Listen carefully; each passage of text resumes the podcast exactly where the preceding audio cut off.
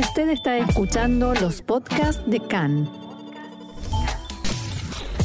CAN, Radio Nacional de Israel. Continuamos aquí en CAN, Radio Reca en español, Radio Nacional de Israel, y vamos a ampliar ahora sobre la situación política de la que informábamos hace instantes. Recordemos que la coalición perdió la mayoría y que el Partido Árabe Ram congeló su participación parlamentaria. O sea, ahora, a partir de este comienzo del periodo parlamentario de verano, no vota con la coalición o no vota del todo en la Knesset y eso podría ser crítico en esta situación de empate 60-60. El ahora titular provisional de la coalición, que reemplaza a Edith Silman, Boaz Toporovsky del partido Yeshatid, advirtió esta mañana en diálogo con Khan sobre las consecuencias de una posible caída del gobierno. Todos los miembros de la coalición entienden que se encuentran en un cruce de caminos que, Dios no permita, puede llevar a nuevas elecciones y un gobierno de extremistas, decía Toporovsky. Si se eleva el tono en la coalición en forma más radical, en la oficina del ministro de Seguridad Pública puede estar el legislador Itamar Ben-Gvir, en lugar del ministro Barlev, y en el despacho del ministro de Defensa el legislador Bezalel Smotrich en lugar del ministro Gantz. También otro miembro del gobierno, el ministro de la diáspora Nachman Shai, defendió la coalición en diálogo con Khan. Todos salen perdiendo si esta coalición no se mantiene. No sale perdiendo la oposición, ni tampoco Benjamin Netanyahu. ¿Qué opina al respecto? se le preguntó.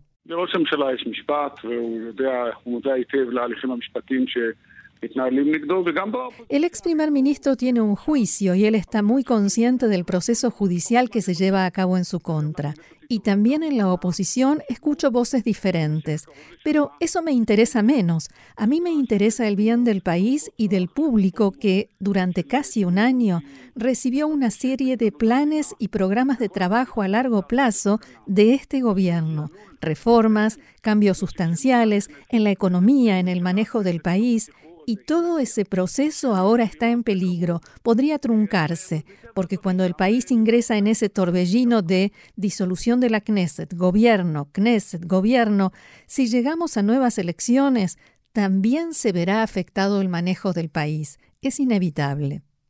Pudo saber que en estas horas críticas, cuando la coalición intenta de algún modo estabilizar la situación de cara al inicio de este periodo parlamentario, hoy, esta tarde, en el Pleno más precisamente, el titular de RAM, Mansur Abbas, sencillamente no responde las llamadas telefónicas de los titulares de los otros partidos del gobierno.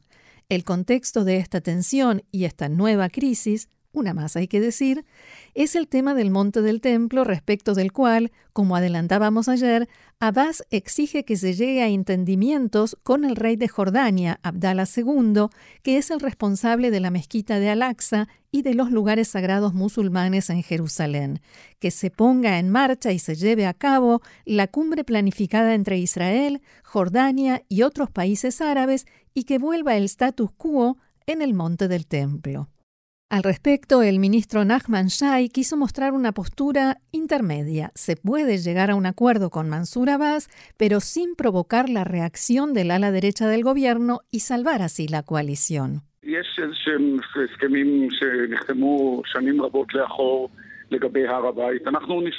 Hay acuerdos que se firmaron hace muchos años atrás respecto del monte del templo. Nosotros nos mantendremos fieles a esos acuerdos. Que nadie piense que Israel renunció al monte del templo o siquiera a la posibilidad de acceso de judíos al monte del templo. Eso es algo que podemos hacer y que continuaremos haciendo. El partido Ram también exige la transferencia de presupuesto que ya se había asignado para proyectos relacionados con la sociedad árabe israelí y que, según dicen, están trabados en distintos ministerios. Hablamos de la suma de 2.000 millones de shekels que habían sido ya asignados. Recordemos que Abbas difundió un mensaje en árabe en el que advirtió que hasta que no se alcancen esos entendimientos, y que atiendan a sus exigencias, no hay nada que hablar con el partido Ram, un mensaje contundente de Abbas que ha sacudido a la coalición. Una fuente de la coalición le dijo a Khan que hasta ahora Abbas era un factor de moderación, que trataba de calmar los ánimos y de unir a las diferentes, muy diferentes, partes que integran la coalición. Ahora actúa, al menos a simple vista, para socavar las bases de la coalición y del gobierno. La crisis ha llegado incluso a la relación entre Mansur Abbas y el primer ministro alterno Yair Lapid, que es, o por lo menos era hasta ahora, la persona más allegada a Mansur Abbas en la coalición. Eran considerados incluso aliados, pero, según pudimos saber, en los últimos días Mansur Abbas está muy enojado con Yair Lapid, especialmente por declaraciones off the record a la prensa que se le adjudican a Lapid y que por supuesto no favorecen a Abbas, sino que le juegan en contra. Por el momento, como decíamos, ni siquiera responde las llamadas telefónicas. Estuvo de vacaciones unos días en Turquía y también desde allí se comunicó únicamente con los miembros de su partido, RAM. Dentro de la coalición hay quienes critican a Mansur Abbas y dicen que abandonó la promesa que hizo cuando entró en esta alianza y dijo que se ocuparía únicamente de temas sociales relacionados con la población árabe israelí. Abbas dice en conversaciones privadas que en realidad Ram intervino en la cuestión del monte del templo no quebrando esa promesa, sino por los incidentes de las últimas semanas para impedir que la violencia se extendiera más allá de Jerusalén y especialmente para que no llegue a las ciudades de población mixta, judía y musulmana. De todas maneras, en la coalición, por supuesto, esperan poder hablar con él muy pronto y convencerlo para que cambie su postura, especialmente de cara al proyecto de disolución de la Knesset que la oposición espera poder presentar esta semana. Desde la coalición hablaron con la gente de RAM, o sea, con los que sí atienden el teléfono, para advertirles que si no votan en contra de la disolución de la Knesset en lectura preliminar, estarán acelerando irremediablemente el final de este gobierno. En RAM no lo ven así, piensan que incluso si en lectura preliminar la disolución de la Knesset se aprueba, después habrá que pasar las comisiones, las otras lecturas, y hasta que se convierta en ley y realmente se disuelva la Knesset, el resultado se puede revertir. En el gobierno aseguran que esta es una jugada demasiado peligrosa, especialmente en estas circunstancias, por el empate que decíamos, 60-60, 60 legisladores de la coalición, 60 de la oposición, nadie con mayoría. La fuente de la coalición que habló con Khan dijo que ese será el gran examen del partido Ram y que esta crisis está muy cerca de convertirse en irreversible. Sin embargo, hay otras voces dentro de la coalición por ejemplo la del parlamentario Eli Avidar del partido Israel Beitenu, que lidera el ministro de Finanzas a Víctor Lieberman, aunque hay que decir que Lieberman y Avidar están enfrentados y también en algún momento se temió por la continuidad de Avidar en la coalición. Para el parlamentario Eli Avidar, el responsable de la crisis política actual es Naftali Bennett.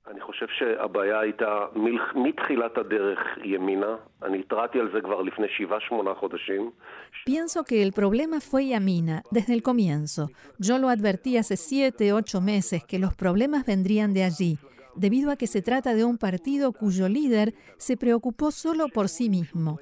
Los miembros del partido estaban bajo presión.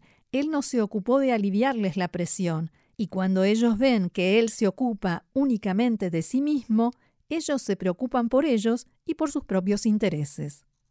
Abidar dijo estar muy decepcionado con cómo se manejaron las cosas en la coalición.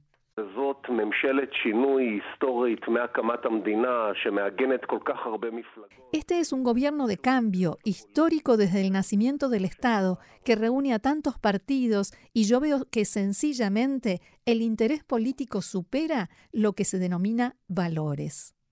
Preguntado acerca de si piensa formar un nuevo partido para las próximas elecciones, algo que se viene rumoreando desde hace bastante tiempo, Elia Vidar rehusó responder y dijo que no quiere hablar siquiera sobre elecciones.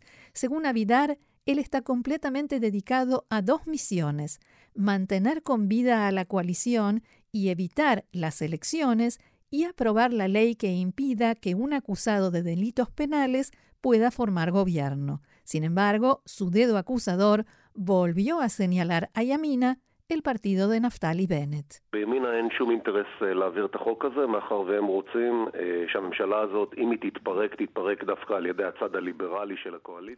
En Yamina no tienen ningún interés de aprobar esa ley porque ellos quieren que si el gobierno cae, que sea desmantelado precisamente por el lado liberal de la coalición, para que Bennett pueda seguir como primer ministro de un gobierno de transición y continúe otros siete u ocho meses y haga campaña a primer ministro desde ese cargo. Nosotros impulsaremos esa ley porque es una promesa electoral de campaña, porque si esa ley no se aprueba, un público muy, muy grande sentirá que los políticos del lado liberal lo decepcionaron y le mintieron, y sencillamente la próxima vez no irán a las urnas, no votarán. Avidar defendió fervientemente que la ley para que un acusado de delitos penales no pueda formar gobierno no es personal, o sea, no está dirigida únicamente a Benjamin Netanyahu, según dijo, sino que es necesaria, lógica y fundamental para cualquier gobierno democrático, en sus palabras, y agregó.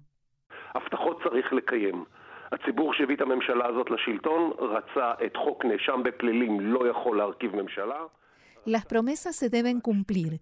La gente que trajo a este gobierno al poder quería la ley por la cual una persona acusada de delitos penales no puede formar gobierno y también la limitación del primer ministro a dos periodos de gobierno.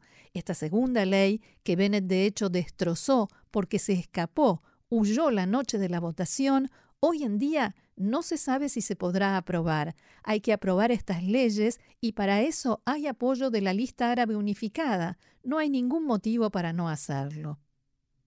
Todo esto sucede, como decíamos, en momentos en que la coalición no tiene mayoría en la Knesset y todo parlamentario puede ser un potencial ultimátum, o sea, todos pueden tener exigencias, de hecho, las tienen, como también tienen sus propios intereses políticos, los de cada partido, y la presión de los votantes, reales o potenciales. Los próximos días prometen ser interesantes y activos en la política israelí.